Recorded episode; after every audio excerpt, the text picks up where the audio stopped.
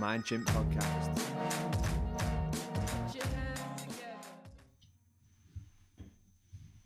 Hey Spencer, welcome to the podcast. Thanks very much. Thanks for having me.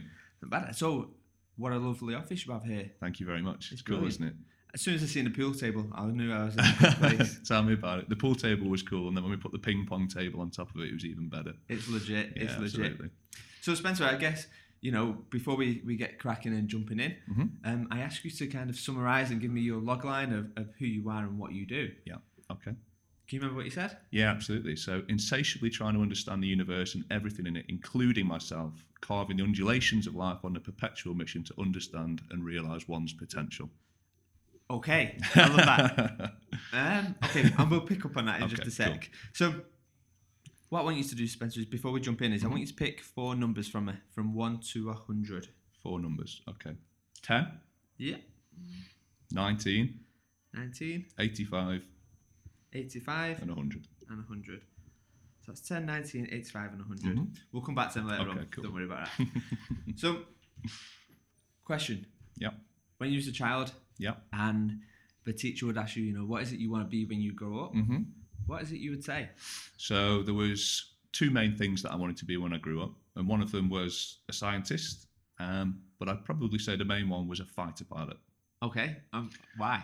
Um, because I've always been inspired and fascinated and um, completely in awe of anything that flies. And I used to go to air shows with my father. And so, even from when I was probably three, four, five years old, um, looking up at the sky and seeing these extremely loud, extremely fast machines pulling, you know, high G turns, I just thought, I want to do that. So, um, yeah, absolutely. Okay, cool. So I know you, Spencer. You know you're part of the WhatsApp group and stuff like that, the personal learning network.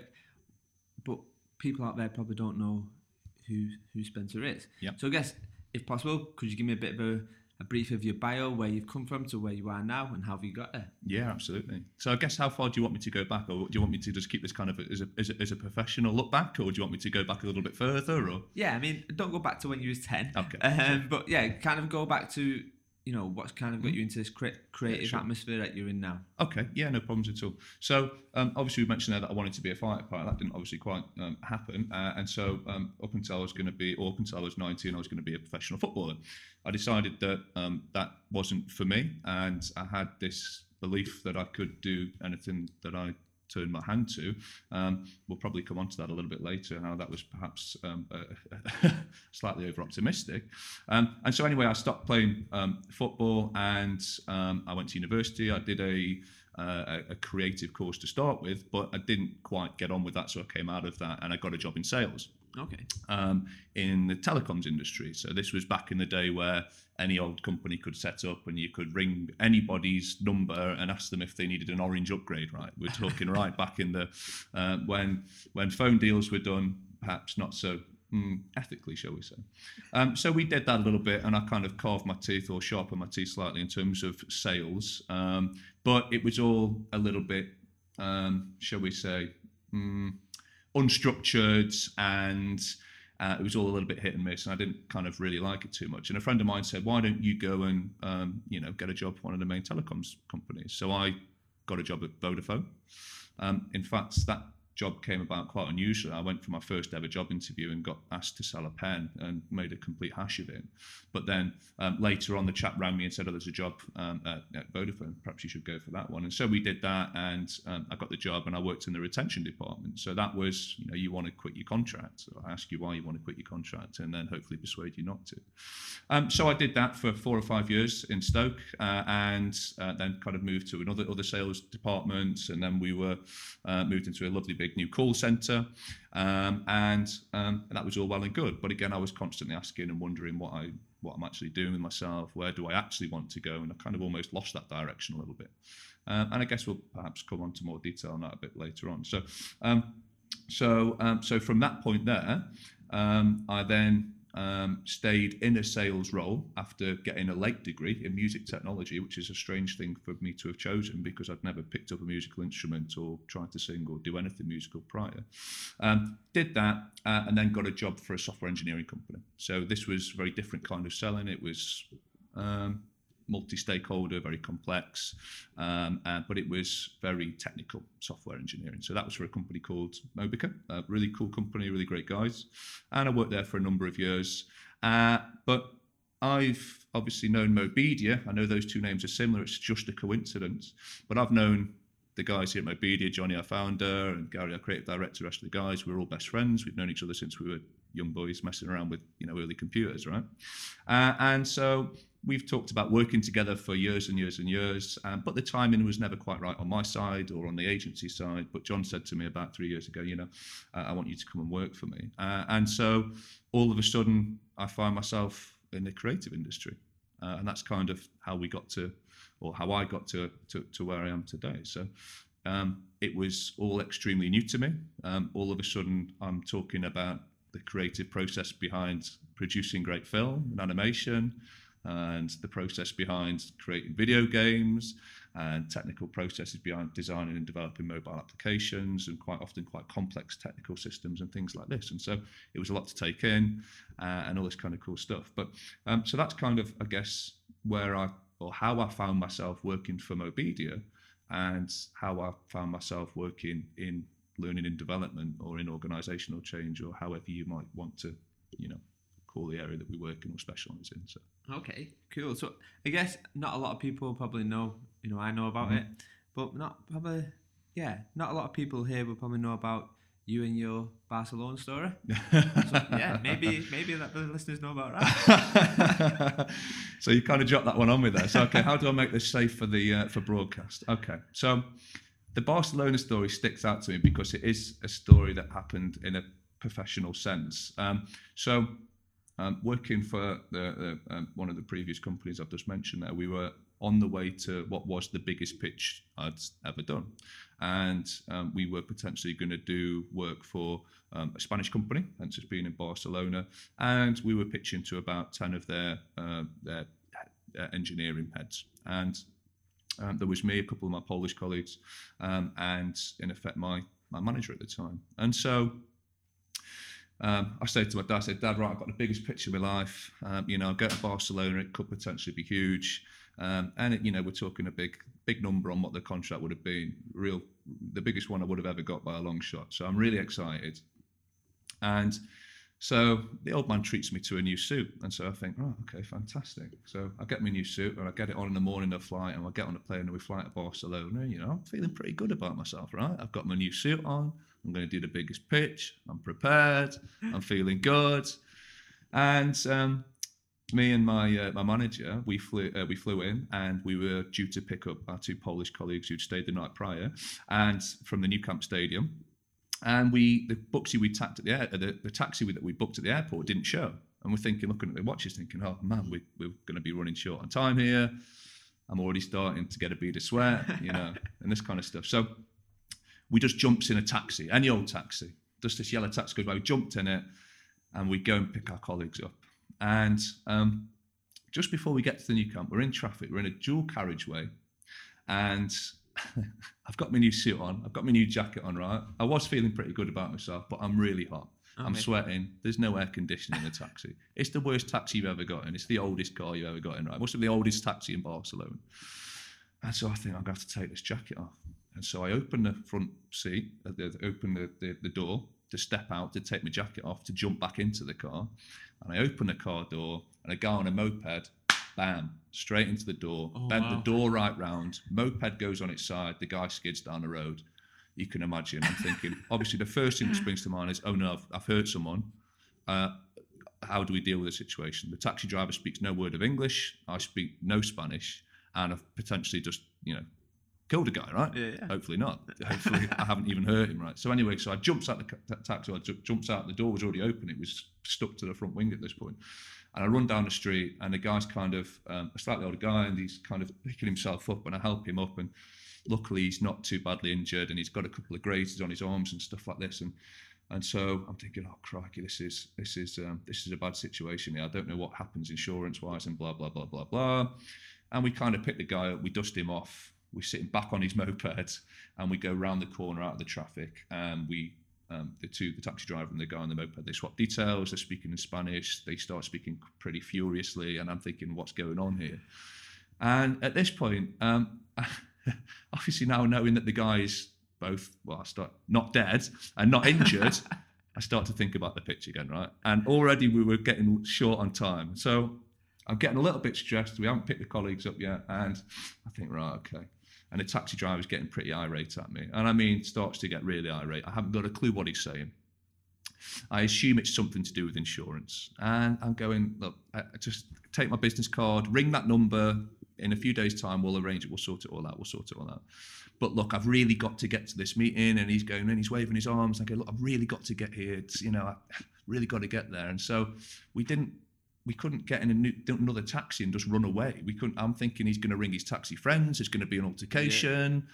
You know, we're going to have to start looking after ourselves here. And, you know, it's a nightmare. So anyway, I gets back in a taxi and I goes, look, we need to get to this location. And the guys kind of calmed down a little bit at this point just until I try and shut the door. the door doesn't shut because it's obviously been bent round, and I'm slamming it like this with two hands. It's going bam, bam, and I'm slamming it. And the guy has to get out of his driver's seat, walk round, and kick the door shut.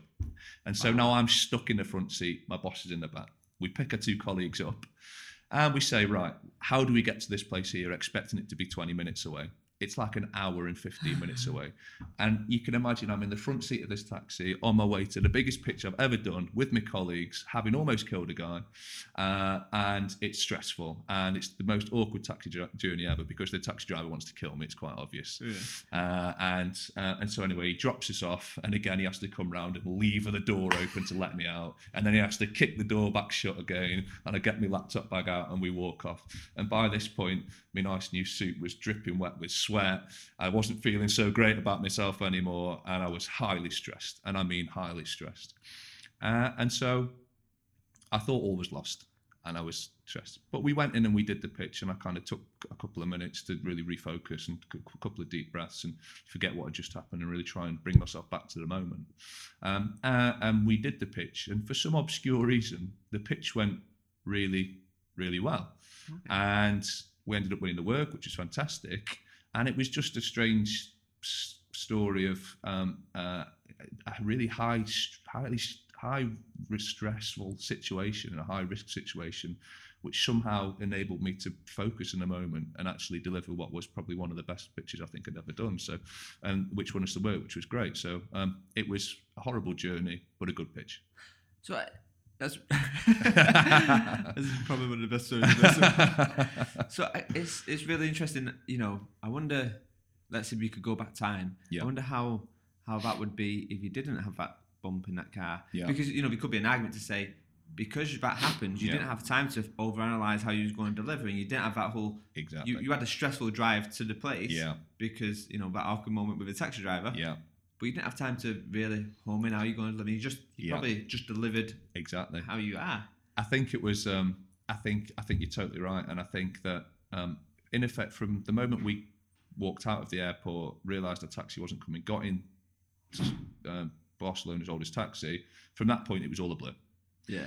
Uh, and I had no time to consider what might happen if things go wrong. I had no time to consider what happens if I fluff my words. I had no time to consider do I remember you know what I'm going to talk about on slide five. I had no time to consider any of those things, no time for doubt to set in, no time for me to ambush myself with negativity yeah. because I was forced into a scenario where I was in a fight or flight situation and I had to stand and fight, not in the literal sense, yeah. but in the sense that we had to, you know, we were in a scenario where we had to deal with the situation.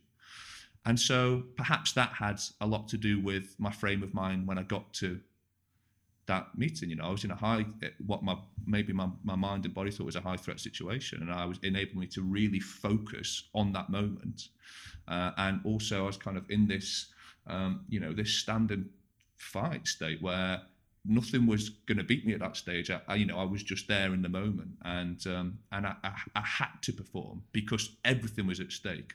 Now it, it wasn't, but yeah. maybe my mind was there was no difference deep down in my mind, and so so yeah, so it's, it, it just it always sticks out as one of the strangest scenarios that I've had in my professional career, but also um, probably one of the prouder ones because one, I didn't kill the guy until he won the work. So you, you managed to keep that murder off, off Yeah, your I know, CV. exactly, exactly. However, one of the stories which you did tell me, and you, you know, it, you're probably not prepared for this one, was how you're a hero to some girl. In some girls' eyes, you are a hero, which, which involved a carvery, right?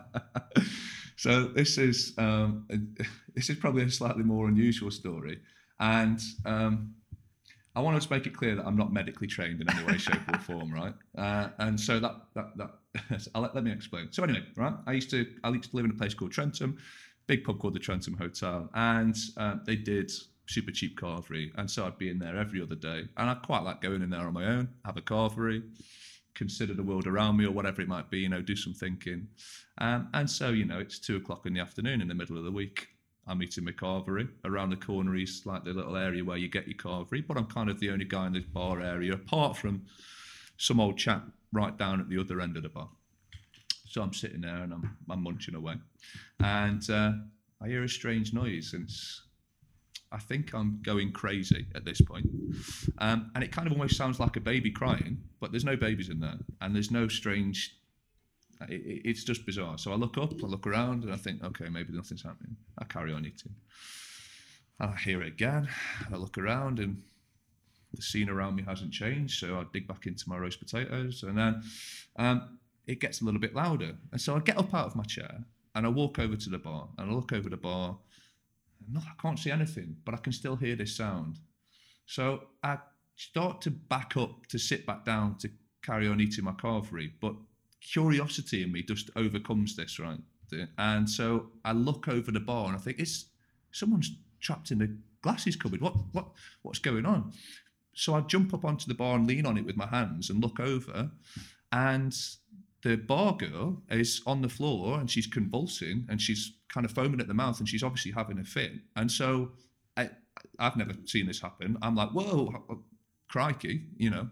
Um, and so I mobile out, ring 999 uh, and the emergency services and start talking through what's going on here. Now, there's just me and the girl who's having the fit and on the other side of the bar and the bloke at the end of the bar who still hasn't really taken notice of what's going on. So I'm saying to him, I I need your help. Can you come over here?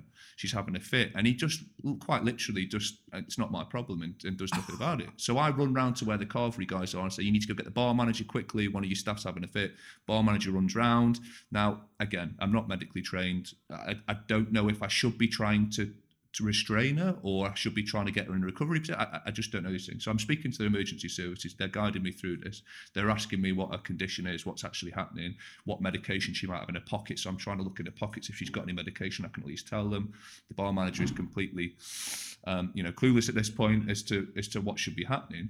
Um, and so I end up speaking with the emergency services and um, and then the ambulances comes uh, you know is, is on its way so um, the bar manager at this point and the young girl has slowly started to calm down a little bit at this point she's not convulsing as strongly and she's she seems to be kind of coming back round so the, the bar lady says can you go and make sure the ambulance comes to the right place so I thought you were going to say, can you pour a pie in it? no, no, yeah, I can imagine that. yeah, for myself.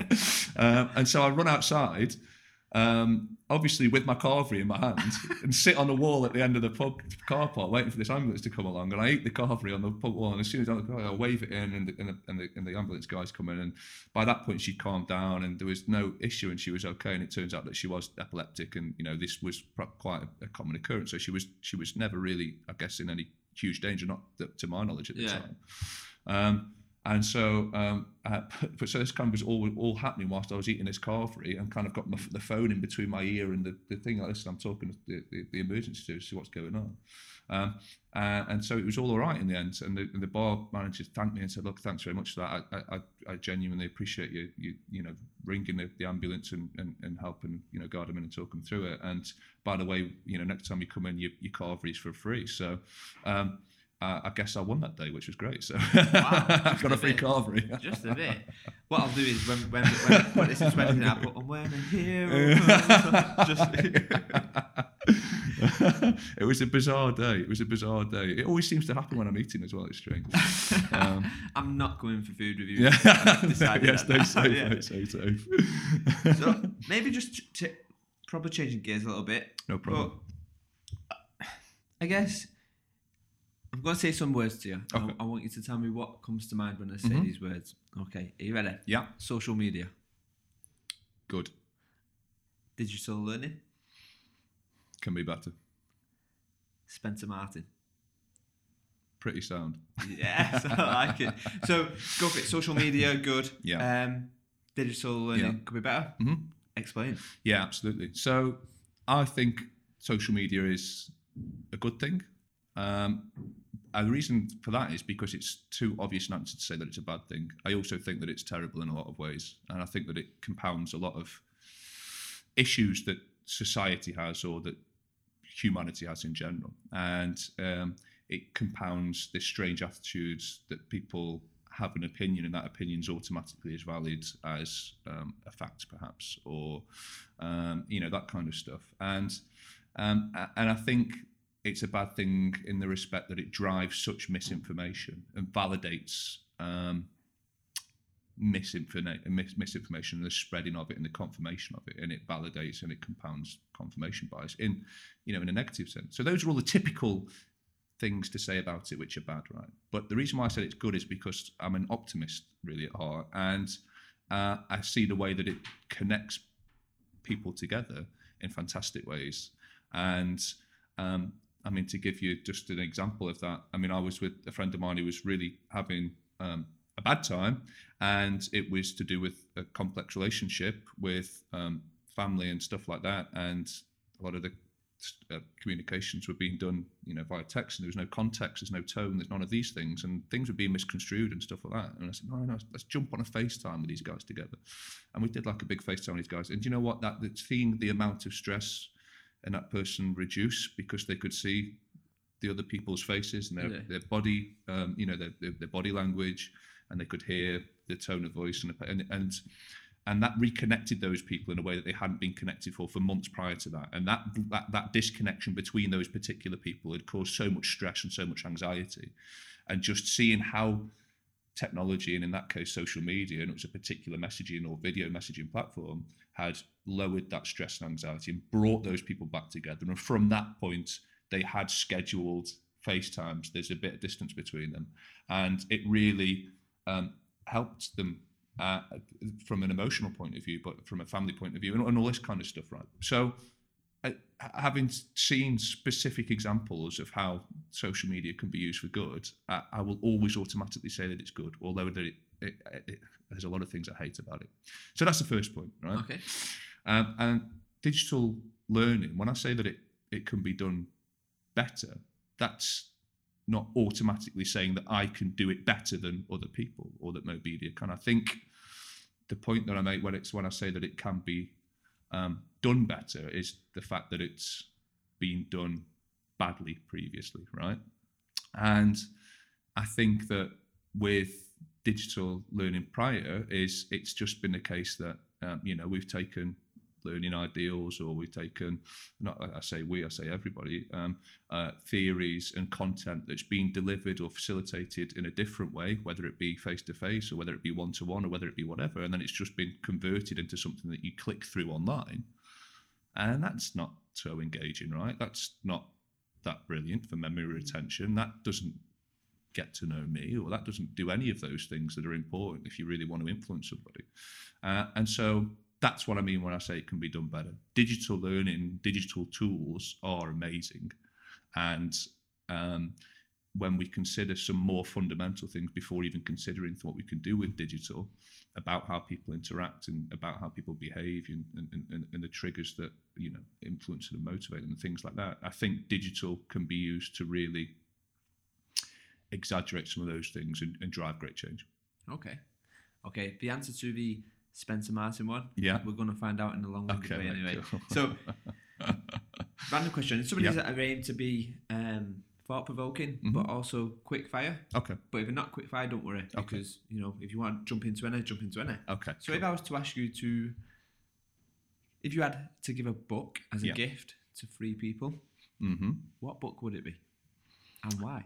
Oh, that's a good. That that's a great question. So, to, and do and do you want me to what who those people would be, or just three random people? It's more about the book, right? It's more about the book, yeah. Okay, cool.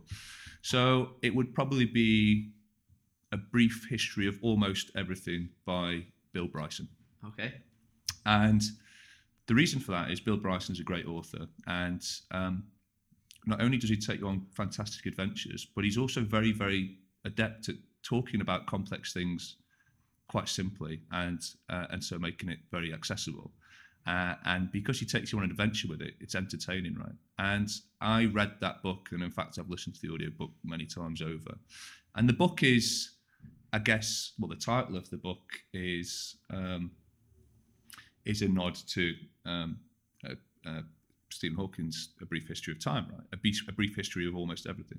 And what he does is he's gone on an adventure, a three or four year adventure, where he's um, explored scientific endeavor and scientific understanding um, in physics, in biology, in chemistry, in all of the sciences.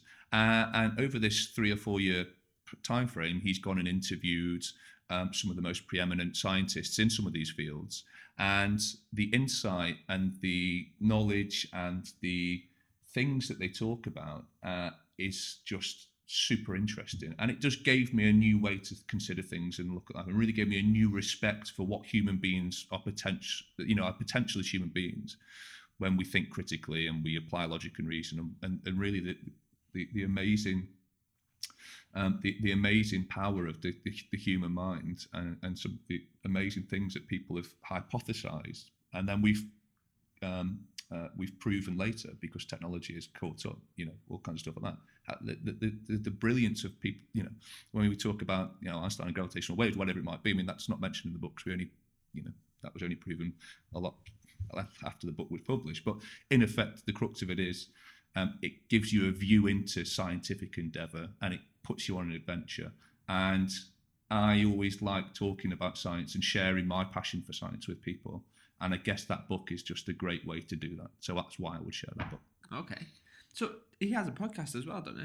Uh, I, I actually haven't listened to the podcast. I'm sure he has a podcast. I've got Freakonomics in my head, but I'm not 100% sure. Maybe that's where I've heard that book. Yes. Um. So yeah, I've, I've also read that book. It's cool. Great. Yeah. The other book I dip in and out of Mhm. because it's quite a long audio book. Yeah, definitely. Um. Okay, so let me ask you this question. So while we're on books, Mhm. and I'm making an assumption, Yeah, okay. Is that the book, the one book, what changed your life, or is it another book, what might have helped change your life, or completely change your mindset, or who you are, or Yeah, so okay, that's an interesting one. So it certainly, um, I'd say it certainly helped in that respect. I think actually probably um, a brief history of time is is a book that, that I didn't understand it, and so that I would probably say it frustrated me the fact that I couldn't understand it, and that really drove curiosity in me because I was frustrated by the fact that I just didn't automatically understand it but I was fascinated by some of the concepts and things that Hawkins talks about, right? And um, particularly interested in um, in in in, uh, in in physics. And some of these concepts are just so mind-boggling. Um, but that book, I would probably say, changed or really drove this curiosity in me. And now, as I continue on this journey of on trying to understand the, the world around me, right? And we comes back to my logline, trying to understand the universe and everything in it, including myself. That book, I guess, drove a lot of that. Uh, and when I start to understand things now, which I can then refer back to in the book that I didn't understand at the time, and I was frustrated then, and I'm inspired now Yeah. because I do get it. Then actually, yeah, that's driven change in my life, absolutely. okay, cool. If I was to ask you to explain what you do hmm to a three-year-old, how would you explain it? I talk far too much to people all day long about how to drive positive change within organizations Okay, through digital innovation. cool. I like that. so we talk about 80-20 rules. So example being 20% of my contacts I dial 80% of the time. hmm The other 80% I dial 20% of the time. Yeah. Do you have any any 80-20 rules what you apply? So like kind of what's the one thing you do hmm to get the biggest impact Yeah. in your day? It could be professional, you know, all these questions can be professional and personal. Mhm. Take it however you like. Yeah, sure. So, in terms of kind of time management and how I split my focus, would you say is the question we're based on? Or It, it can be based on anything. So Mhm. say for instance, you know, maybe maybe you from a design point of view, Yeah. maybe you always apply this because it'll always bring you eighty percent of results, and then you build around that. And Yeah, is yeah. there any any? It's kind of like a more of a hack more than anything.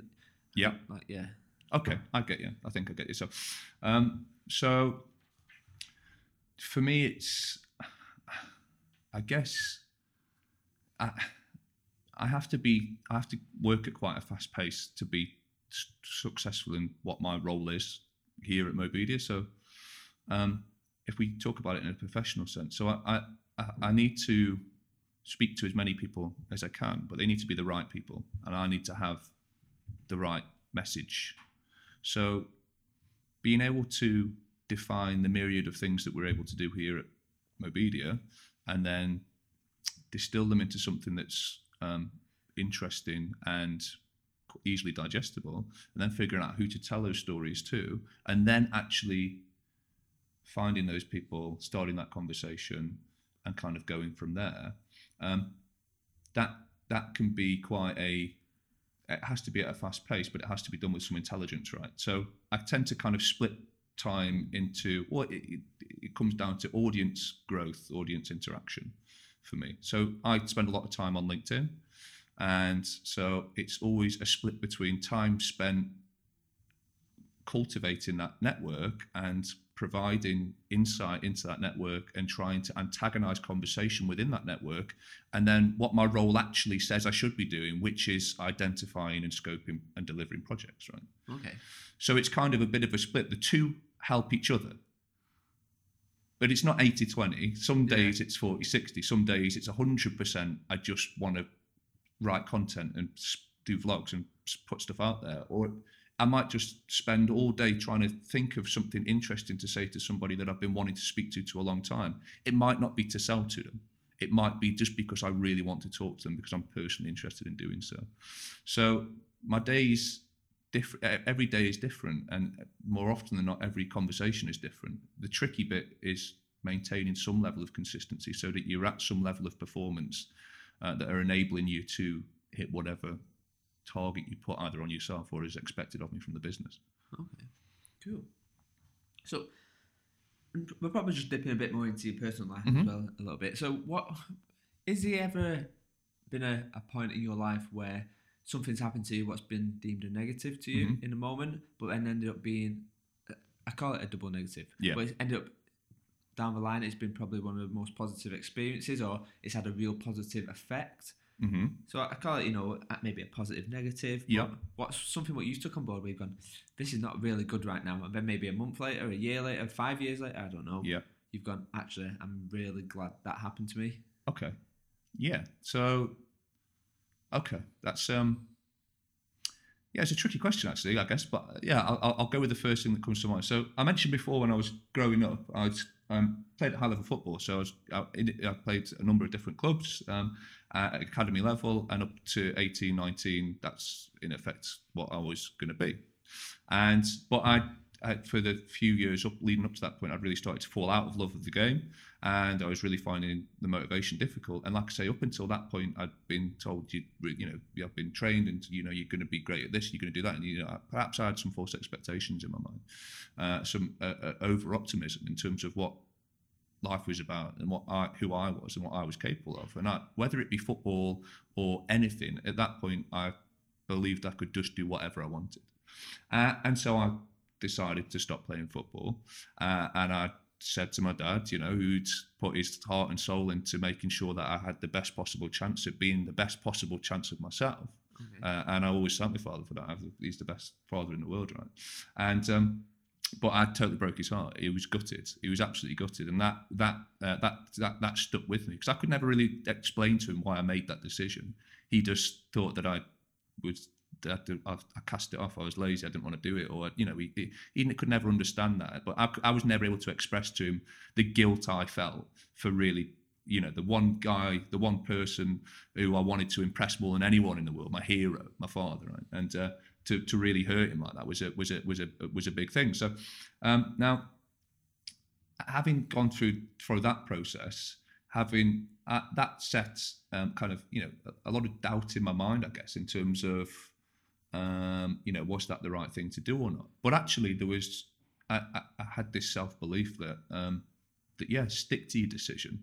You know, be proud of that you made that decision. That's probably like the hardest decision you've made in your life up until now, and um, and so yeah, so take the positive in the fact that you were strong enough and stood up and made that decision for the best of yourself, regardless of you know who you might have negatively affected or hurt at that moment in time. So Uh, because from from that point on, the the I was kind of almost chasing my tail, chasing what the next high was. In fact, well, you know, if I was going to be a professional footballer, I should be a professional anything I want to be. But life doesn't work like that, and so it was a real. It was it was the, the years following that when you think, oh, you know, I, I could do anything, and you realise you can't just do anything. The world doesn't work like that. Like I say, and it's a bit of a realization, and then you go through this kind of process of our real self-reflection there, a real deep reflection in terms of, you know, it's not always a, a nice place to be that, and um, but that I think going through that process gives you some level of pride in yourself that you made that decision in the first place, but some level of humility, right? That you're not always right, and you're not automatically the best at everything. You're not automatically going to be a professional, whatever it might be. You're not automatically going to be this, that, and the other. Uh, and that that realization that came off the back of that decision I made at that time was probably, I'd say, the most important aspect uh, of me is having that humility and that ability to to to to say when you know that I might be wrong about something or I might be it might you know my opinion's an ever changing thing. It evolves with you know with whenever new new evidence is presented with me. I don't, I don't I'm not I'm not you know not so um bullheaded to think that I'm always completely right, you know, that kind of stuff. So I think that that having that humility off the back of making a decision which I know hurt people, uh, and then actually later on from that, I, I, was so turned off football. I didn't play again for ten years, right? Uh, and then a friend of mine um, asked me to go and play for his Sunday team. I, said, oh, I said no to everyone up until now. I'm not going to start playing now, mate. You know, I'm 30 years old. And he kind of said, you know, well, you know, you're being a bit of a, a whatever, not playing. And I'm like, ah, that just kind of like really niggled me. And so I went and bought some gloves and some boots, and I played for his Sunday league team, and I was terrible. I was absolutely hopeless. Um, but I really enjoyed it. Properly, like I was like, well, okay, I, I loved that, and it really drove me to be as I wanted to be as good as I used to be, right? Yeah. Um, and so I started training with the um, with the uh, my, old coach that I used to train with when I was playing at high level. He still ran senior sessions, right? And so we started training. Six months down the line, I stopped playing for a club on a Saturday, and before you know it, I'm playing at a half decent standard again, and I'm absolutely loving it. And you know who came to watch every game and clapped me off at the end of every game was my dad. He's proud as punch, and he, he always said that to me that he's you know no matter what, and he's always ribbed me for for stopping playing footy, but he's always said I've always been you know proud. So you know, and that's that's just just great leadership. You know what I mean? So. Well, yeah, I think you know there's a lot to be said when you've got to deliver, let's say, deliver a message. Yeah. It's easy to deliver a message to somebody who maybe you work mm-hmm. with. You know, yeah. there's challenges with that, mm-hmm. but to do that to someone who you look up to, yeah, absolutely, and to someone who who you hold in such such high regard, yeah. it's you know, no one's no one's better than your mum and dad. Right? Yeah, exactly. That's, yeah, exactly. that's as high as it goes. Yeah. But you picked up on an interesting point about your opinions. Mm-hmm. A lot of times you see, you know, well, you know, this is my my opinion right now. Yeah. And then people, a lot of people are fixed in that. Well, that's my opinion, and I've yeah. got to stay with that. No, no, your opinion's allowed to change. Yeah, exactly. You, you, know, one day I might hate this, and the mm-hmm. next day I might be like, you know what? Yeah. Actually, I was wrong. Yeah. I've changed my mind because of this, this, and this, yep. and I was wrong. I'll hold my hands up, and this is now my opinion. Yeah, definitely. Your opinions aren't set in stone. Yeah, they're just your opinions at that time. Mm-hmm. So just going on to a bit of an opinion, mm-hmm. I guess it's a bit of a nice, a nice um, segment way in. Mm-hmm. What's the best best bit of bad advice you've ever heard? The best bit of bad advice. Yeah. So, and, okay. and it could be something what you've heard recently. Yeah. It could be something what you've heard. It may be directly to you. It may be what you've overheard. Okay. Um, it could be something from like three years ago. I don't know. well, the best bit of bad advice. Yeah. Um. Hmm, you might put me on the spot a little bit on that one. So good. bad advice. I'm trying to think of some. I mean, I've no doubt given plenty of bad advice in my time. Hopefully, I've given at least just as much good advice.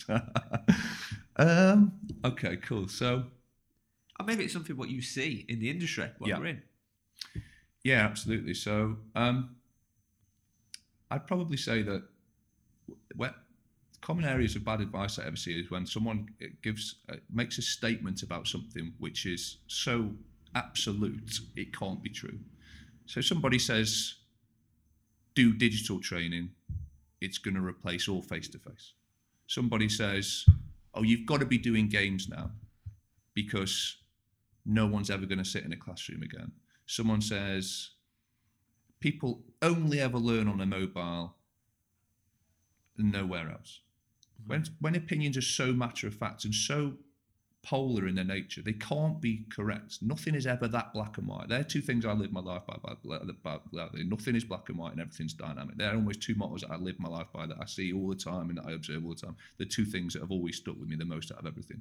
If someone's able to make such a statement, so such a bold a statement, then I just don't believe that it can be correct. And so in our industry, you kind of see that all the time. I guess a little bit in learning, you see it all the time. In any in the creative industry, in any marketing, this is the new thing, and this is the only thing you should be doing. Everything else before it is complete tosh, and you shouldn't be considering it. Well, if you're able to make that statement, I don't think either you understand the new thing or the old thing. You know that. Yeah. So I would say that whenever somebody gives that kind of advice, it's it's dangerous and incorrect in its nature because it's too absolute and too polar. Yeah, I, I, I completely agree. Yeah. I pride myself on living in a grey area. Yeah. Just because the grey area is the evolving area Yeah. It's probably the best way to, to kind of the way I see it. Mhm. And uh, yeah, I, I I agree. You know, how Yeah. can you make an assumption? You you you know, which again is going to lead me to my next Yeah. question. this is working out really. So if I said to you, what is the future of learning? Yeah. Okay. So I'd say the And again, future. this is your opinion. Okay, no problems at all. Absolutely. Um, so for me, the future of learning is where learning is less defined as something in itself, and by that I mean that um, the lear- that, that learning will not be considered as, as a, a thing that you go and have to do and that you're forced to have to do. It's something more that you that you want to do and that you're in, inspired to do and that you're inspired to share. And so rather than having particular areas of the day that you learn and you might read or see things where it's you know you've got to learn for 30 minutes a day and the best time to do it is at 4 p.m well i don't believe in that. I think that if you're given the right attitude or you're encouraged to have the right attitude um, and you're encouraged to have the right open mind and also encourage that open-mindedness in other people then that learning should happen from in effect the moment you wake up to in effect the moment you go to bed. And i think that um, in terms of the future of learning um, organizations and systems and solutions and all this kind of stuff, they're going to understand so much more about you as a human being, not just about what films you like, not just about what preferences, you know, what subjects you're interested to, or, you know, what piece of compliance training haven't you done, but on a far deeper level. So a, a, a at a behavioural level, at a kind of, and we talked, and people talk about it all the time, and, and, there've been a couple of really good articles, which I guess we can share afterwards, about digital body language, and you know, marketing and these other kind of areas that are really looking at the the crux of what makes somebody tick. That's going to be happening a lot more in learning, um, uh, I, I believe, and so making th- make making learning, and perhaps we don't use the term learning, perhaps we call it, I don't know, empowerment or inspiration or whatever, um, much more effective and much more personal. I mean, that's just one area that I think it's going to go, into, but the way that technology will help facilitate those kind of base ideals and immersive technology I talk about quite a lot. Uh, and it's not, I know, a golden bullet or it's not a, you know, it's not trying to fix a problem that doesn't exist, which I see some people say. For me, innovation should not just be driven by necessity. Uh, and it shouldn't we shouldn't just wait to identify a problem and then fix it with some innovation right we should be proactive with exploring what's possible with these new things especially when it comes to something as noble as the betterment of ourselves and everyone around us and our organizations but at a deeper level our society and us as human beings and so immersive technology and these kind of cool things like that, I think will play a big part in some of the previous things that I've mentioned there. Um, obviously, there's the obvious answers like um, artificial intelligence and big data and all this kind of cool stuff. But I think really what they will do is just enable some of those things that I've talked about there. Um, uh, organizations and, and, and systems and other things understanding people on a far more personal, almost biological level. I know that sounds freaky, but to enable them to, uh, you know, be the best versions of themselves. Okay, cool. So just pull out a few things. So I- you know, I was talking to um, Lori Hofmann the other Yeah. day. uh, yesterday it was actually. Mhm. I was talking to her about um, digital body language. Yeah. And I, I, I kind of mentioned to her, you know, the way I see it is kind of digital breadcrumbs. Yeah, yeah. You know, a person leaves a footprint behind them, yeah, and it's understanding that person and tracking that person and understanding what they do. And I think you know the digital language is a bit like digital breadcrumbs. Yeah. we, we, we follow these breadcrumbs and we understand. We get a better idea of a person. And, yeah, definitely. and stuff. But immersive. Tell Mhm. me, tell me, yeah, elaborate on that a bit more. Immersive technology. Yeah, absolutely. So So experiences, whichever. Yeah, absolutely. So um, there's a couple of, I guess, obvious areas for immersive technology. Um, perhaps high risk safety training, perhaps technical training in um, high expense type scenarios. For example, companies like Rolls Royce and other companies are using these technologies because you know if you break the fan blade on a jet engine, it's going to cost you a lot of money. If you do it virtually, it costs you nothing in effect. So there's those kinds of things. But there's fundamental reasons why immersive technologies um, should be on uh, the roadmap for organizations, depending on what it is that they're actually training. Um, and as human beings, right, and you know, whatever your beliefs might be, but mine are that we've uh, evolved from, um, you know, a common ancestor and, and, and that stuff. And, you know, for the last 300,000 years, we've evolved these social cognitions to tell stories, to do collaborate, to sit around a fire, to use our hands in 3D space, and these kind of things, right? So we have these perceptory systems, proprioception and vestibular, and all this kind of stuff. And we could go deep with this, but perhaps not for now. Uh, and so the way that our brain creates memories and creates emotional connections to particular scenarios um, is increased when we incorporate more of those perceptory systems in any given um, learning situation or any given situation, right? So if you're in a if you're if you're in three if you're in 3D space, you're using your hands in 3D space, your proprioceptive system uh, and, and your vestibular system, so you're moving around in a immersive scenario, then um, testing and data and studies and biology state that you will form a more emotive connection to that experience and so form a stronger memory uh, because of that. So that's not to say that it's an automatic golden bullet to fix, you know, some boring e-learning over here, but those things should be considered if you if what the person is remembering is really important. So, Okay. and I think it can be used a lot um, potentially for leadership and all kinds of stuff like that. So things where where where emo- emotion and reputation and these kinds of things are extremely important, empathy and these kinds of things, um, and emotional intelligence. Those, those because of the nature of the technology and how it's able to evoke emotion, I think there's real value in it when exploring those areas of, of organizational um, development or, or uh, learning and development. So leadership development. So when we're talking about immersive, immersive, um, immersive experiences or technology, what's what's something what you've seen recently? What's kind of blown your mind? Okay, yeah, absolutely. So um, it's so one thing that I saw, which well, there's a couple of there's, there's a few things that have really blown my mind. One of them's our own project, but perhaps I won't talk about that one. no shameless plug, right? No shameless plug. So there's a few. When I talk about the emotional side of things, it's, uh, it's a TED talk. Uh, uh, his name's Chris. I can't remember his name, but he talks about uh, virtual reality being an, uh, an empathy machine, and um, what he does with that is he goes to uh, a refugee camp in Syria and he spends 30 days with um, a young refugee girl and with a 360 camera and he in effect lives her life for that period. Uh, and then he takes that um, content and he creates uh, a, a virtual environment and puts it into the headsets and takes those headsets to uh, I think it's Switzerland to uh, a convention where there's a whole bunch of people that has the financial and political power to really change the lives of those people in that horrendous, terrible scenario, a refugee camp, running for their lives, you know, that kind of thing. And so if you were to show a video or if you were to give them, it, it's, very lowest, you give them a piece of paper with a paragraph describing that, and they probably screw it up and throw it in the bin. You show them perhaps a video, there's, there's a higher emotive connection. You put them in a scenario where they're fully immersed in that young girl's environment and they're able to walk around with her in that environment. That connection is so much more on a human level because of the way that we've evolved, right? That um, that they're able to feel her pain on such a higher level. The empathy that that that, that system has created is so much higher, uh, and so it actually led to a number of funds being set up, I believe, and it led to um, a whole host of amazing things that those people were able to do to get those people out of that situation because um, he wanted to to give a message and for that message to be uh, it was the plight of these people going through this horrendous situation and wanted to drive change because of it.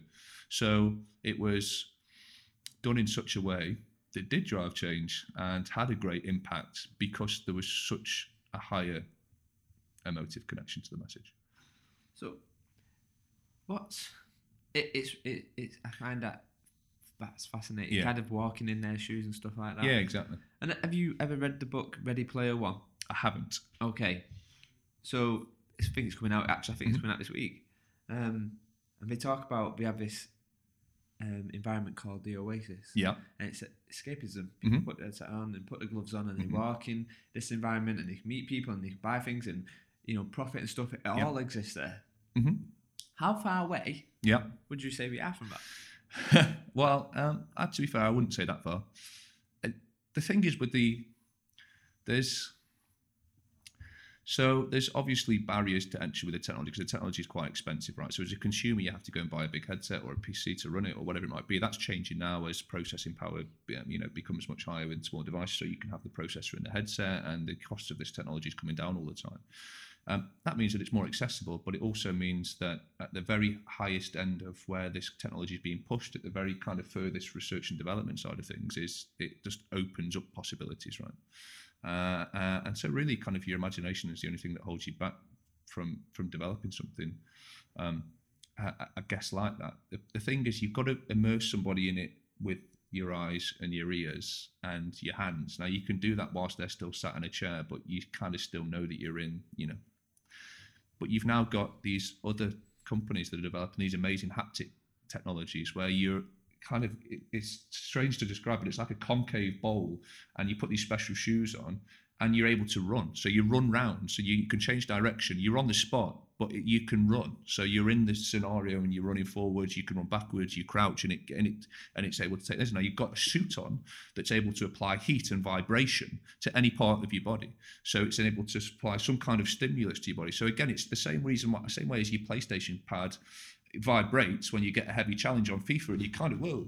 Yeah. It's like that, but times a million, right? Well, not times a million, whatever the number is, I don't know. But, um, so it's like that. So we're getting to the point now where I'm not saying that Alan Deeper should be going and considering buying these suits. I'm talking blue sky here, so let's just- Yeah, just make yeah, sure that very we, we've sky, stepped yeah. outside of you know Alan D a little bit here, and we're just kind of talking about the technologies. Um, but um, so so yeah, so I, I, I wouldn't say that we were that far from it in a, as a concept, but in terms of the how it's portrayed in the film, obviously is uh, I mean that's complete fantasy, but but yeah, I, I wouldn't say we're too far.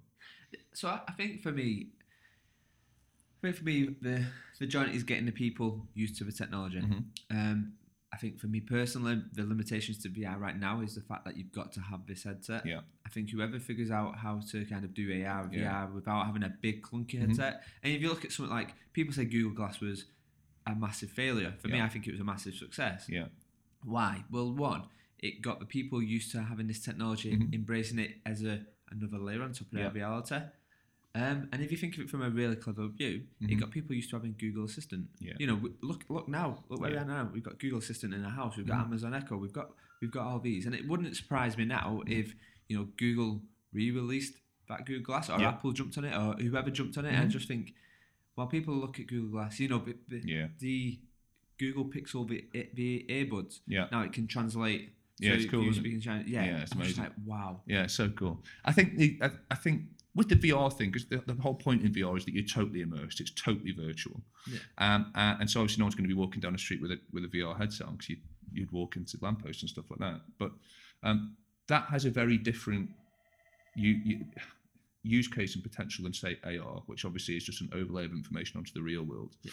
So uh, Microsoft have released those glasses, or at least the um, the the kind of prototype of those really cool glasses. They actually look like really fashionable glasses, to be fair. And with that, it's, it's direct retinal um, input, so you, you don't have the big square thing like the Google Glass Yeah. is. It's literally, it's not like a goggle that you see on like a, an Apache pilot's thing. It's literally firing the light directly into your retina. Is that that Magic Leap? Yeah, no, so it's not that one. So, Okay. so Magic Leap, something Magic Leap would is, uh, go Magic Leap are real, real pioneers of this this technology, and some Yeah. of the some of their talks and the guy who runs that are really interesting. So I definitely implore people to go and read some, watch some of his stuff. But um, with the AR stuff, it's uh, the best way I can really describe it, or the best, is it kind of almost gives you that real time competence in something, and as long as the solution's done well enough, then me and you should have the potential to wear a pair of glasses each and look at something very complex, say a,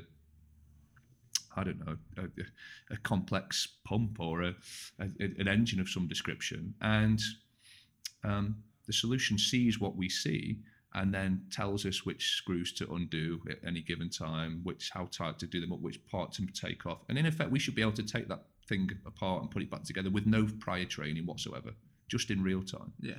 So it's not so much. It- It's it's enabling this real time capability where you're not having to go through this really huge pre-learning period or pre-training period and having to memorize this stuff and then somehow consider how to embed it. It's kind of almost expediting some of or a lot of that. Uh, especially in the technical side of things, uh, and putting, um, you know, headsets on and being able to see through the walls of particular things. A couple of friends doing great things um, um, in with um, super yachts and stuff like that. And again, it's really really cool because um, it enables the engineers who are on board to put the headset on. It knows where you are on the boat because of location based stuff and things like this, and you can just flick the walls away. You want to see through the wall and see what's behind that panel, you just flick it out the way, and you can see what wires, cables, plumbing, whatever's behind there. Um, and, and it just saves time and makes that engineer more efficient at what they do. So when people say, "Oh, it's just a fad, it's just a craze, it's just you know something that's cool," I, I just I, I don't I, I don't understand that pessimism. Perhaps previously it has been, but there are loads of great use cases right now. VW are doing 10 10,000 p- people will be trained using augmented reality and stuff like that now. And these these companies, you know, these companies have have have been at the forefront of, of innovation in a host of technology areas for hundred years. Some of them, you know, why, why would we doubt them now? In terms of, you know, if they if they see good reason to use it, Yeah. then why should why should we just still call it a trend or a fad? I think for me, the way i i summed it up is VR and AR. So AR is your 4K television, Mhm. VR is your 3D television. Mhm. So AR is the real time, the quick, for Yeah. you know, it's there's less limitations to it. I don't need a headset. I've Yeah. got I can get AR on my phone. Yeah. Um, VR is is kind of an ex, um, uh, not a better experience, but it's a very kind of semi-isolated experience right Yeah. now. Um, and I just think, you know, people talk about, oh, how can we make people learn? Well, you can. Yeah. Don't ask that question. How Yeah. can we make people learn? You look at the AR. The AR is a great Mhm. resource right Yeah. now. It, you know, if if something was designed perfect, you Mhm. should, like you say, you should be able to look at that Yeah. engine, and you don't need to learn. I can Yeah. just make you do that job better. Yeah, exactly. So, and that's kind of where we talk about learning. Do we need? Does it need to be the learning right now? No. No, no, definitely not. It's it, it, it's organisations aren't ready. I, I don't think that. I'd probably say that there's there's a number of areas which, uh, and I talk about it as if it's you know the next ten years have already kind of almost happened with it. Do you know what I mean? So I'm as I mentioned before, a huge optimist and a huge advocate of these technologies, and I've seen some really amazing things done with it, and some um, the potential for it is what I tend to see rather than the right now. Yeah.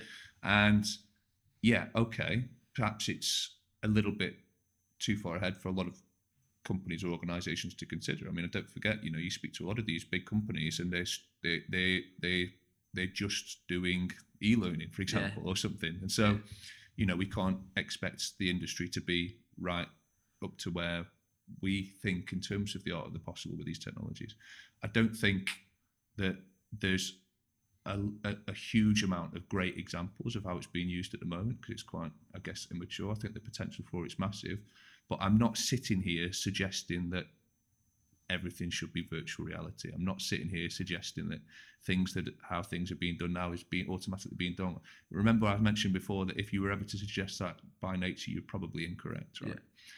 I, I, I can just see that it has great potential. I think that when the technology's matured a little bit, um, it's going to make things a lot easier. The barrier to entry with it will be reduced. Um, people's uh, the people who were responsible for coming up with these learning uh, initiatives or creative initiatives or technical initiatives that are going to drive this technology forward, um, the more that they think of great use cases for it, you know, the more it's going to obviously push along and stuff like that. And I guess the people who are then going to produce the actual content. So, you know, eh, the, the people who are going to make these experiences. I mean, you see oh, we're really pushing the boundaries. We've got a, a, virtual reality solution, and it enables you to speak to somebody on the other side of the globe, and you just speak to an avatar. And I think, well, it, eh, eh. do you know what I mean? Why just do a FaceTime and see them in Yeah. real life? Yeah. We, we don't. It doesn't. It seems that okay. Well, perhaps we need to do go, do you know things with it like that that help us explore what is possible with it. But it just seems that I don't know. Maybe maybe I've seen some examples where it's a bit short on short on imagination. I think Um, from an imagination point of view, you know, you look at these Black Mirror episodes; Mhm. they're great. I, Yeah, I, yeah. I love them. But you know, we talk about kind of. I think I was reading a couple of months ago about um, AR being put into a contact lens, Mhm. and we're wearing this contact. You know, you, you're seeing a very, very watered down version of it now with Yeah. Snapchat Yeah, yeah, glasses. yeah. Um, but I just think to myself, sit back and go, yeah, it's great, but how do you de- deploy to a to a contact lens? I think Yeah. that and that's something where yeah, the technology's there, hmm but you know what what you're expecting someone to come in and go, where you've got to put this contact lens in. Yeah. How do you deploy the resource of whatever Yeah. fixing an engine to an, a contact lens? I think Yeah. it'll always be potentially that way. It'll break down, not necessarily the technologies to do it. Yeah, yeah. Um, but yeah, Black Mirror. Yeah, I know. Yeah, it's good. It's good stuff, and it? it's got. I like Black Mirror. It's dark. I like, I like anything that's dark, really. But um, but yeah, like I say, big advocate for the technology. I think it's definitely going to. You see, you're going to see a lot more of it. I'm not automatically saying that it's a golden bullet. Far from it. In fact, Yeah. I'd say that probably a lot of the examples um, that uh, that are out there that you can see are probably driving some pessimism for the technology. But I think with any innovation, you have that phase, early days, where you know with people are finding great ways to, to, to use it, and so not every idea is going to be great, but the potential for it's huge because, like I say, of of um, of the way that it is, you know, speaks to you on a, on a human level. It's humans on a technology on a human path, not humans on a technology path. You know, we're not designed to crouch over a phone 24 hours a day. And at the end of the day, it's a tool for your toolbox, Mhm. right? Yeah. You know, if, if if the only tool you have is a hammer, everything looks like a nail. Mhm. And I think it is. It does come down to that Yeah. right tool for the right time Mhm. for the right thing. Yeah. And I think you do see that a lot now. It's like this: the map eye. Whoo, this Yeah, is a brand new exactly. tool. Let me make everything that way. Yeah. No, absolutely, mate. Absolutely. It's just a great. It's it, it, it's a great vehicle to deliver, hopefully, great content and experiences it, uh, and experiences, and it does it on a far deeper level than other mediums prior to it. So if you consider it just on those things, then that's the point I'm making. I'm not saying it's going to fix all of the problems in L&D. I'm not saying that it's going to be seen everywhere and all companies are going to use it. I'm not saying that.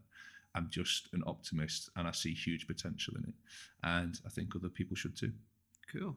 Okay. So if I was to ask you, you get to pick two hours you have to relive every day. Okay. Okay. In your professional life. Okay. Yeah. What and, and you know we're talking on a whole spectrum of what you do. Okay. What two hours would it be?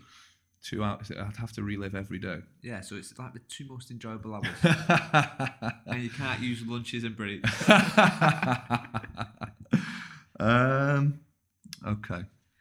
Crikey. I have to say, it's, it's a difficult one to choose. I have a lot of great times working here with the guys at Mobedia and they're my friends, and we do exciting things. And, you know, and that's not to say that it doesn't come without its pressures. I'd probably try and choose one of those hours that was something that was completely enjoyable and one of those hours that was completely stressful.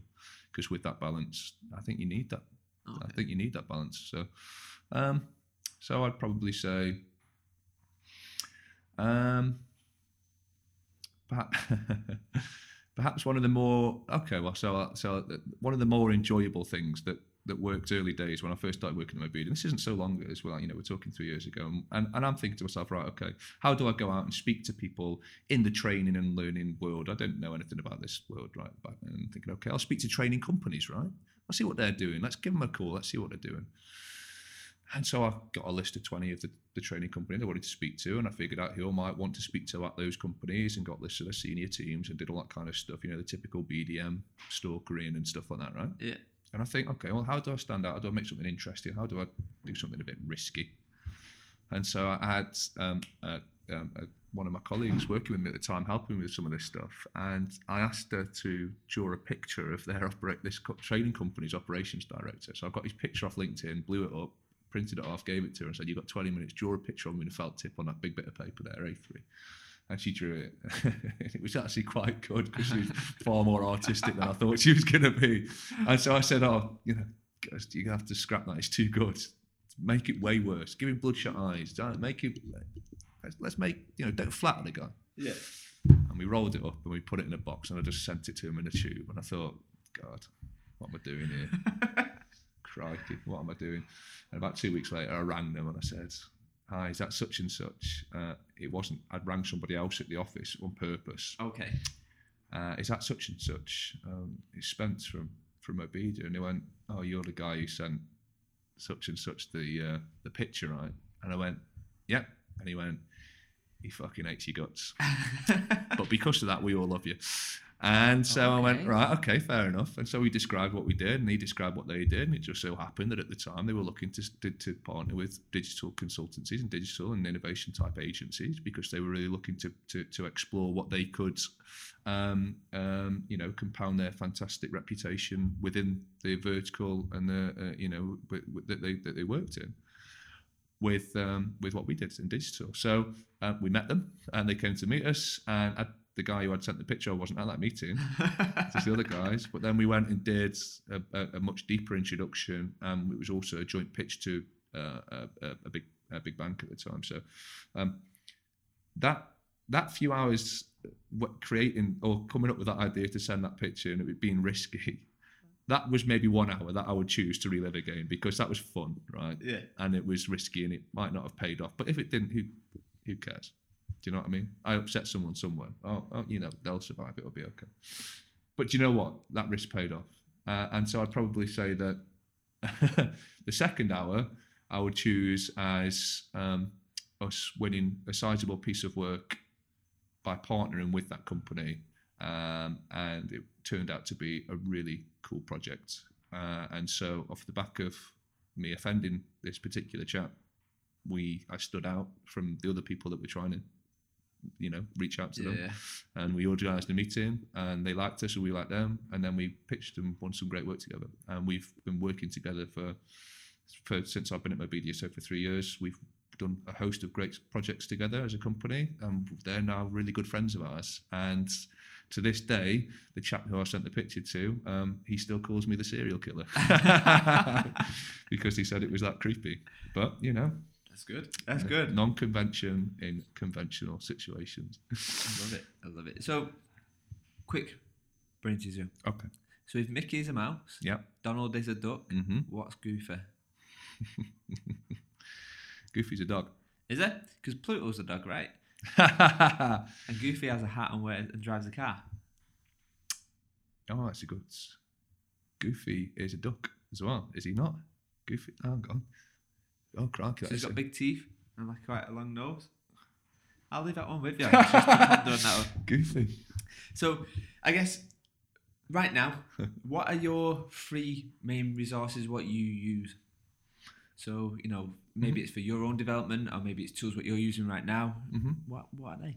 Um, so uh, LinkedIn I use a lot of because it enables me to nurture a network and um, learn from that network myself and antagonize that network. And when I say that, I don't mean it in a negative connotation. I mean to to um, be able to spark conversation and curiosity and um, get people talking amongst themselves and amongst the industry and for me to be involved in that and that helps me develop hopefully it inspires some curiosity in them and perhaps helps them develop too and helps everybody perhaps be more creative with coming up with cool solutions so linkedin's one of them um, lectures much to um, you know friends of mine's um, frustration is if I'm given the TV remote, I'll just put lectures on and sit there and just watch lectures all day long. Physics lectures in particular, or it might be stuff about neuroscience and things like that, behaviour and things. So, um, so things like the Royal Institute, Fermilab, um, you know, these kinds of organisations, stuff that NASA do obviously all the time is really interesting. Um, so yeah, the Royal Institute is a particularly fascinating organisation for me. So that's another uh, resource, I guess, that I'd use because they just have great great speakers and stuff. And then the third one is, I suppose, books, Okay. just normal books. So so yeah, um, they're probably the three things that I use the most. Okay. But then again, I'm not a designer, so I don't do any of the designing. I'm Yeah. not, a, you know, I don't use Photoshop. Well, I can use Photoshop to a degree, but you know, that's why we have a great team here to do that. Is I have to be able to talk about it and to to to talk about how great the team are, but I don't do those things that they do so well. Okay. So what's the one resource? What? Well, yeah, one two resource is what you use to understand L and D. Yeah, people. Okay.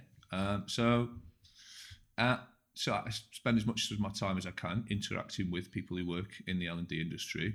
Um, uh, as mentioned, to learn as much as I can from them, perhaps give my own spin on things and share my own insight working on a myriad of projects for a myriad of companies, and going into that open-minded and saying that you know, ask me anything because I will ask you anything, um, and um, uh, and you know perhaps we'll both learn something from that. So I kind of go into it with that attitude. So I'd say the main thing that I learned about L and D is the people in it itself, uh, and then the other thing is, uh, for me, understanding people in general is very uh, is very interesting. So like anthropology and behaviour and you know all that kind of stuff, right?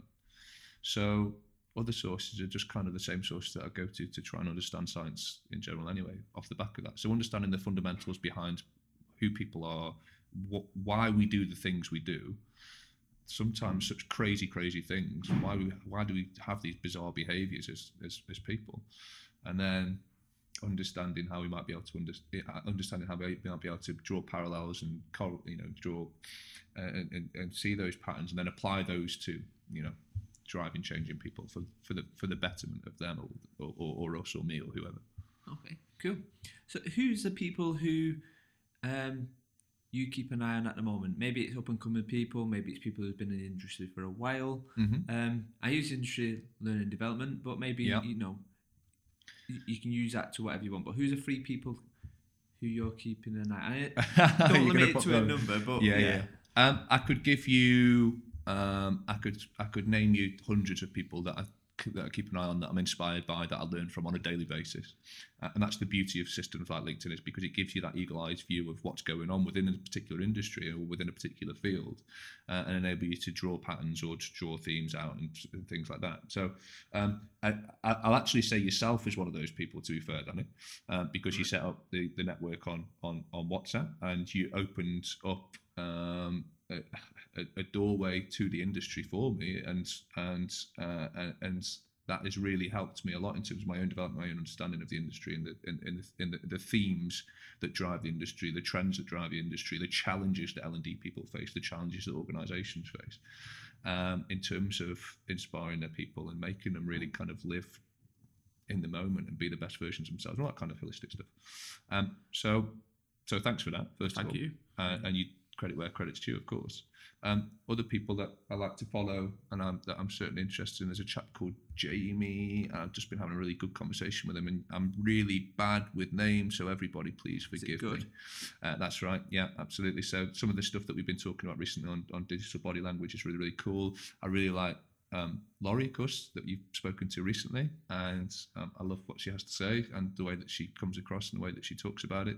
Um, of course, everybody knows John, John Hinchcliffe. He's a big character and a great guy, and his enthusiasm and his energy is um, um, uh, it's it's almost addictive to to to, to talk to about stuff like this. I, I, I, I can't name enough of them. There's, there's so many, um, and there's you know there's there's so many just here in Manchester. A number of groups that we're involved in where we're going to be doing talks and organising things like that. So I, I, I couldn't. It would be unfair for me to to single out just a few. Yeah. There's there's too many. So we've got I've got Jamie on the podcast soon, Okay, cool. um, and John. Yeah. getting John on as well. Yeah, John would be cool. Isn't it? Nick Shackleton Jones, of course, everyone's favourite. And um, I, I- I mean, I don't know, did Nick, Nick well, there's, there's loads. There's loads. Um, so yeah, there's um, there's a lot of people that are very very intelligent and very clever. So Cool. Okay, doke. So, you know, we're in a we're in an environment now where we get data overload. Mhm. You know, we're getting absolutely bombarded by data. Sometimes we don't even want to be, and Yep. we, we, we are. And you know, we talk about. I did a, I did a little video a couple, probably about a year ago now, about digital detox and phubbing and kind Mm-hmm. Yep. of what it is. Mhm. Um, but how do you, how well? I suppose it's it's a question with two parts. One, how do you manage your stress? Is there any tips or tricks you give? Mhm. And then two, how do you switch off? yeah, And then there's, a third part. How do you regain focus when you find yourself losing focus? yes, good questions, fantastic questions. So if we talk about the stress one for a second first, so actually a lot of the times um, I'll try and actually embrace stress. So we t- I, I- I touched a little bit before about having you know my ex- my life experiences up until this point have driven me to have just this this attitude towards dealing with adversity or stress and I guess everybody experiences those ups and downs in their life, right? And that's certainly not unique to me. So um, that's not the, the, the point I'm making. But I kind of come to this time now in my life where you go, okay, well, you either you either be eaten at this point, right, or you stand and you you do something about it. So for me, it depends on what that stress is. But more often than not, I, I won't be in denial of it. I'll try and embrace it. I'll try and really process and understand what it is and apply some level of pragma- pragmatism or objectivity to, un- to to get out of that stress. Um, uh, so I think if it's, for example, stress that's being caused by a commercial target, then it's about figuring out how I hit that commercial target. Um, if it's stress to do with some other area in my personal life, and again, it all depends on what it is. But for me, I think it's about not fearing the stress, but embracing it, not being nervous of it as such. But it's okay to feel stressed. It's okay to feel nervous. It's okay to to to have these things happening to you. It's having the ability to step outside of that stress and be able to look at it from that perspective and understand why and understand how you get out of it. So, uh, I, a lot of the times for me, it's being physical. I'm a physical guy. I've always trained, I played football, boxing, whatever it might be. And so, physicality is a big stress relief for me. Going to the gym all the time, always in a gym, always training, all that kind of stuff. So, if I feel physically capable, I kind of feel more capable in general, more able to deal with adversity, more able to deal with more at one body and mind, that kind of stuff. So dealing with stress is more often than not getting rid of any screen that I need to look at, whether it be my phone or my laptop, and getting down to basics and um, doing exercise. I think, um, but I think, like I say, a lot of the times it comes down to your attitudes towards how you deal with it, being being more pragmatic and not not feeling anxious because you're stressed, or the other way around, but just understanding that those are quite natural things to be experiencing, and so that it's okay to experience them. It's um, it's what you do from that point, and it's your actions that define you. It's not how you feel about something that do. So Okay. So how do you find it when when you're losing focus? So let's just say you've got big projects on, Mm-hmm. Yep. and you know you constantly you constantly work on these Mhm. projects, and it is easy to kind of come off and lose Yep. focus But. How do you regain the focus? So um, it's that's again it depends on on what I'm losing focus on. If it's something that's really time sensitive and I don't have times to s- take a day away from it, if it's something that's got to go out tomorrow or the day after or whenever, and I just need to clear my mind from it, I'll play ping pong with one of the guys in the office. Uh, and the reason for that is you can have a really short game; it takes less than five minutes, and because you're you, have to focus on ping pong to be able to play it proficiently. It's a difficult game to play. Um, it brings in a whole host of things. You have to have good hand-eye coordination. You have to be able to control and apply the right amount of force to the ball in any given scenario. So you can't just start thrashing it. You can't let your frustration get the better of you. And so going into that, outside of that thing that's causing you the stress, and going into a scenario where you have to consider all the things I've just mentioned there for five quick minutes, and you're bringing in, um, you know, your your your your your proprioceptive system in such a way that it's unpredictable, and that's the important part. You cannot predict you know, mainly where that ball is going to go perfectly. So you're having to constantly scan the location of that ball and move your hand in 3D space and move your body to be able to do that. Now, by do, by going through that process, you focus your mind. And even if it's just for five minutes, you go back and you sit back at your desk. And if there's some kind of competitive element that you've included in that, like you put a fiver on the table with your mate or something yeah. like that, which you have to do, and we've got a league on the whiteboard, and I'll show you that shortly. and it gets very competitive. But usually you sit back at your desk and you just have a level of focus, which normally enables you to get past that blocker or to get to get to get refocused again. So a short, sharp burst of something that's um, physically quite physic, uh, physically and mentally quite testing uh, and quite tricky to master um, in a competitive uh, scenario is a good way to refocus, I believe. It, and it's a great shout that you mentioned ping pong as well. Mm. The reason why I say this is because a lot of my wackiest ideas mm-hmm. come from playing ping pong. Yeah. The reason why that is is because I don't have to think about being creative. Yeah, exactly. So I can switch off that, and yeah. then the muscle kicks in. Exactly. And it was um, it was my mentor when I very first started out at L&D who kind of said, let's go play ping pong. Yeah. And it because I was trying to think of this, well, Yeah, how yeah. can I do this? And I got to a point where I was overloaded myself with Yeah. ideas that I couldn't kind of see the wood for the trees. Yeah. Um, but yeah, it, then this is why the bugbear is, is when you hear people talking about, oh, just put a ping pong table in there, you know. Yeah. I'm like, actually, there's more to that ping pong table Yeah, than exactly, and you just, think. yeah. It's it's it's uh, it, I, I never foresaw that it would have that difference in the office. I it's genuinely had a positive impact on our office. It, we have a the studio here in Manchester.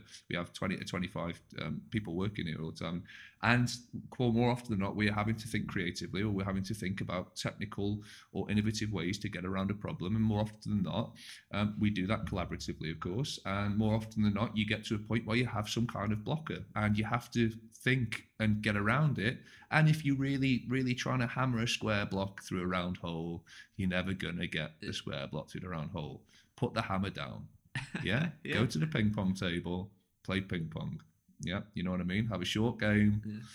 You're not thinking about the hammer or the block No. or the square hole or the round hole or the triangular hole. You're thinking about getting that ball back over the net with just the right amount of spin to put your mate out of action Yeah. and win that fight. And win that fight. Right, you know, I'm not encouraging people to bet on sport, but you know, uh, and that's all you're thinking about. And whether you win or you lose, it doesn't matter because it's a friendly game. But you sit back down, and all of a sudden, you see it slightly differently. You see something that you maybe didn't see before. You see a, a way around or some bridge over some river, which is the problem, whatever analogy you want to use, that maybe you didn't before. Uh, and I've seen it happen and experienced it happen myself a number of times. This is not just something which y- it is assumption. I, it is something that I could give you a number of scenarios where it's happened. I could have you sit in the office with us and watch and show you how a quick game of ping pong helps people problem solve. It's it's it's I could come, you, I could prove it to you. It's testable and repeatable. yeah. So It's great. It's um. So you know, we've heard you mention Mobedia, but Mhm. tell me about it. Tell me, Okay. tell me what we do. What what I say they yeah. because you use it as a business they. Mhm. Okay. But tell me, tell me about that kind of what what what Yeah. do you do? Yeah, absolutely. Thanks very much. So, um, so Mobedia is a digital innovation agency, uh, and so people say, well, what on earth does that mean? Well, at its highest level, we make content and products and experiences. And people say, okay, well, you know, what does that actually mean? And, and do you have any specialisms? So, we exist to drive meaningful change in organizations and how they connect with people. Now, you notice I didn't say their people, um, people in general, really, because we not only do we work with L&D and organisational change and internal functions, and we apply non-conventional thinking to conventional scenarios and helping them connect with those people and engage them. Uh, but we still also have our foot kind of doing outward comms and, and marketing type stuff. So it really comes down to understanding people and then applying ways to either to, to apply some call to action or influence their the way that they think about something or get them to buy a product or whatever it might be. Yeah. So that's what Mobedia does. So that we we made with about 30 people. We have fantastic film and animation team. We do 3D graphics and we make um, serious games and fun games. That's where we kind of come from. We love messing around with games, which is great. We have a fantastic technical team who are responsible for building, um, you know, quite often very complex solutions to our creative guys' creative ideas when it comes to engaging people or creating the best onboarding experience or how do we embed this new behavioral change piece we're doing or whatever it might be. So um, we have a great technical team and a design team. Uh, and, and so, yeah, so we're creative and technical and we apply that to helping organizations you know, step into some of these newer ways of thinking about engaging people and getting the best from them and imploring great cultures in these organizations. Cool. Um, you know, So, I mean, you know, I appreciate business is Mhm. business and some of the stuff will be NDA'd and you won't be able Yeah. to talk about. But is there an example of kind of some of the good stuff what maybe they've done?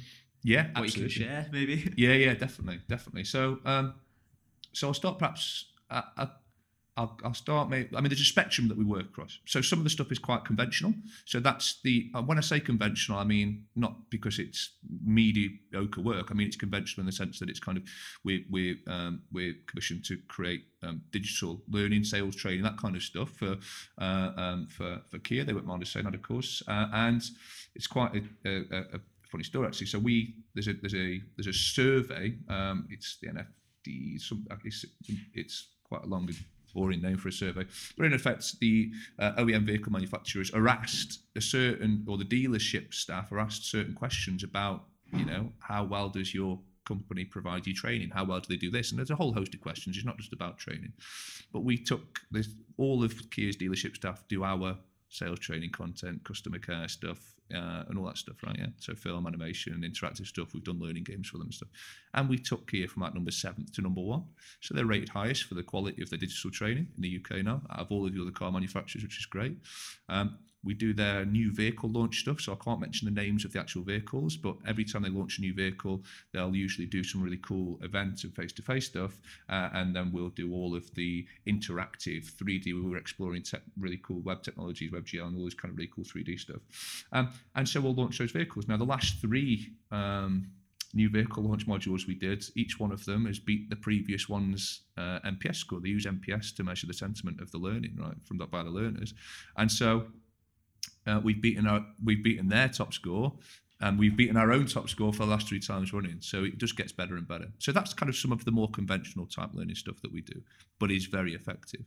And then over on the other side of that, we do really cool stuff with augmented reality and adventure and play, right, and stuff like this. And uh, and so really cool projects that we've done um, in, uh, in in a host of industries, retail or whatever it might be, in terms of how do we create the best onboarding experience. And okay, well, who are you onboarding? What and you know what's the message and who are you as a brand? You go through all this big analysis with them, and uh, and then you think of clever ways to use. For example, uh, an onboarding buddy application that we did, which brings in location-based contextual micro learning stuff, video and things like that, but also really cool 3D augmented reality stuff. And it's it's like I say, it's it, it's just a great way to get people engaged with the brand from even before the first day, so after interview accept. Um, you know, you download the app and it, it unlocks cool content that's personal to you.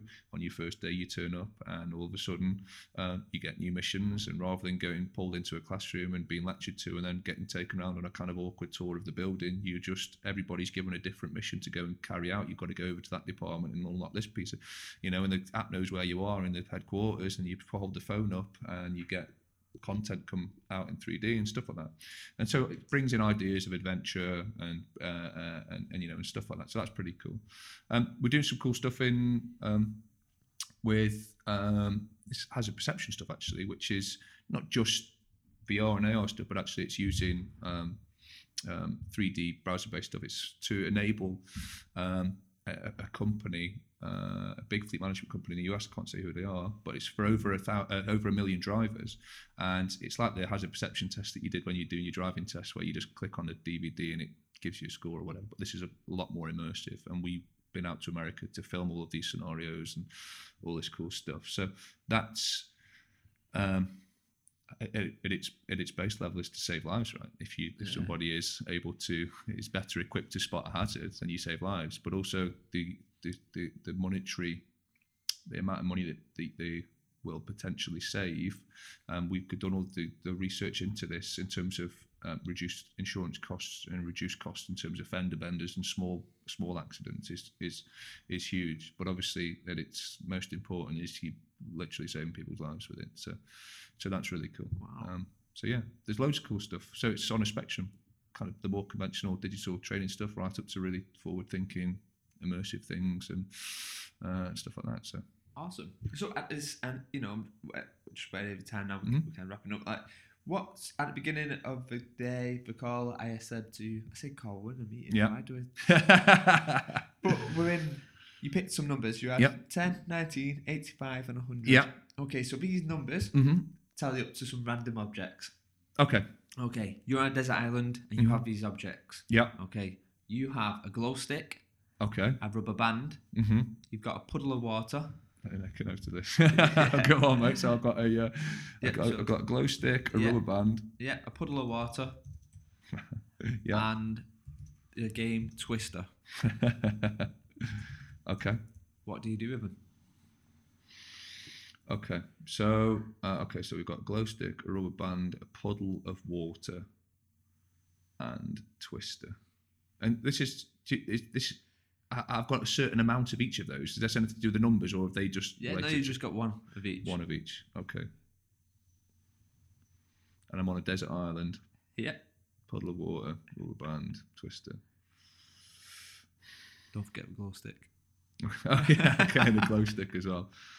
Okay, so I'm I'm I'm I'm quite tempted to say something along the lines of I'd take I'd use the twister and I'd use the mat from twister to create a um, a way of condensating um, moisture or vapor from the air into drinking water.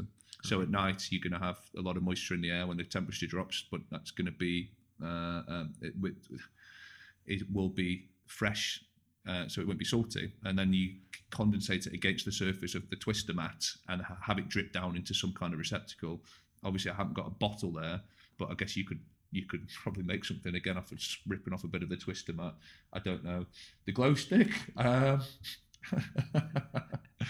I'd use just in case uh, you know a helicopter went by or a boat went by, and I just need to snap it and try and stand out in the dark or something like that. And the rubber mat, the rubber band, uh, I'd use to tie my stupid long daft haircut back, to stop it from going in my eyes. um, and um, yeah, the puddle of water, I'd splash around in like a toddler because why the hell not? Awesome. Awesome. So, is, there, is there a particular answer I should have given for any of those? Nope. isn't it a right or wrong Okay. answer? That's the best thing. So, if I asked you right at the start, said, Mhm. you know, what is it you wanted to be when you grew up? When you got Yeah. asked that question when you was young. And as you know, we never stop growing, ever, Yeah. ever, ever. Yeah. And that whole perception of, oh, well, that's it. You've reached adult age now, that's it. Yeah. So, if I was to ask you this question Mhm. to the Spencer now, Mhm. what is it you want to be when you grow up? hmm What would your answer be? um, it would be a. oh, it's a good one because I'm so super tempted to say an aeronautics engineer, but. um, do you know what? What I want to be when I grow up is to be uh, is to have the resource uh, available to be a, a, a pilot to get my pilot's license and to have the resource available to me so that I don't have to necessarily work. I can concentrate on the things that really get me out of bed in the morning, which are the things I mentioned in a logline, really understanding the universe. So hopefully by the time I'm older, I'm successful enough to have the financial and time resource available to do the things that I really want to do, which is fly and understand. Awesome. So, Spencer, where can people find out about you and a bit about Mobedia? Yeah, absolutely. So um, we're going through a bit of a site revamp at the moment, but obviously everyone's welcome to the website. It's www.wearemobedia.com. So it's Mobedia, M O B for Bravo, E D I A. Uh, and I always have to get that in there because people often mishear me on the phone. Um, or just type Spencer Martin, M A R T I N, into LinkedIn. and I'm the guy with the VR headset on with the black and white picture, and I work for Mobedia, so you should be easily I should be easily found. Um, I do have a Twitter handle and stuff. I'm never on there, so there's no point in messaging me on there. But yeah, drop me a message. We can talk about planes and science and all kinds of nerdy stuff. It's cool. Awesome, Spencer. Well, it's been an absolute pleasure. Let me promise you the pleasure's all mine. Cheers, Spencer. Cheers, Cheers. Bye bye.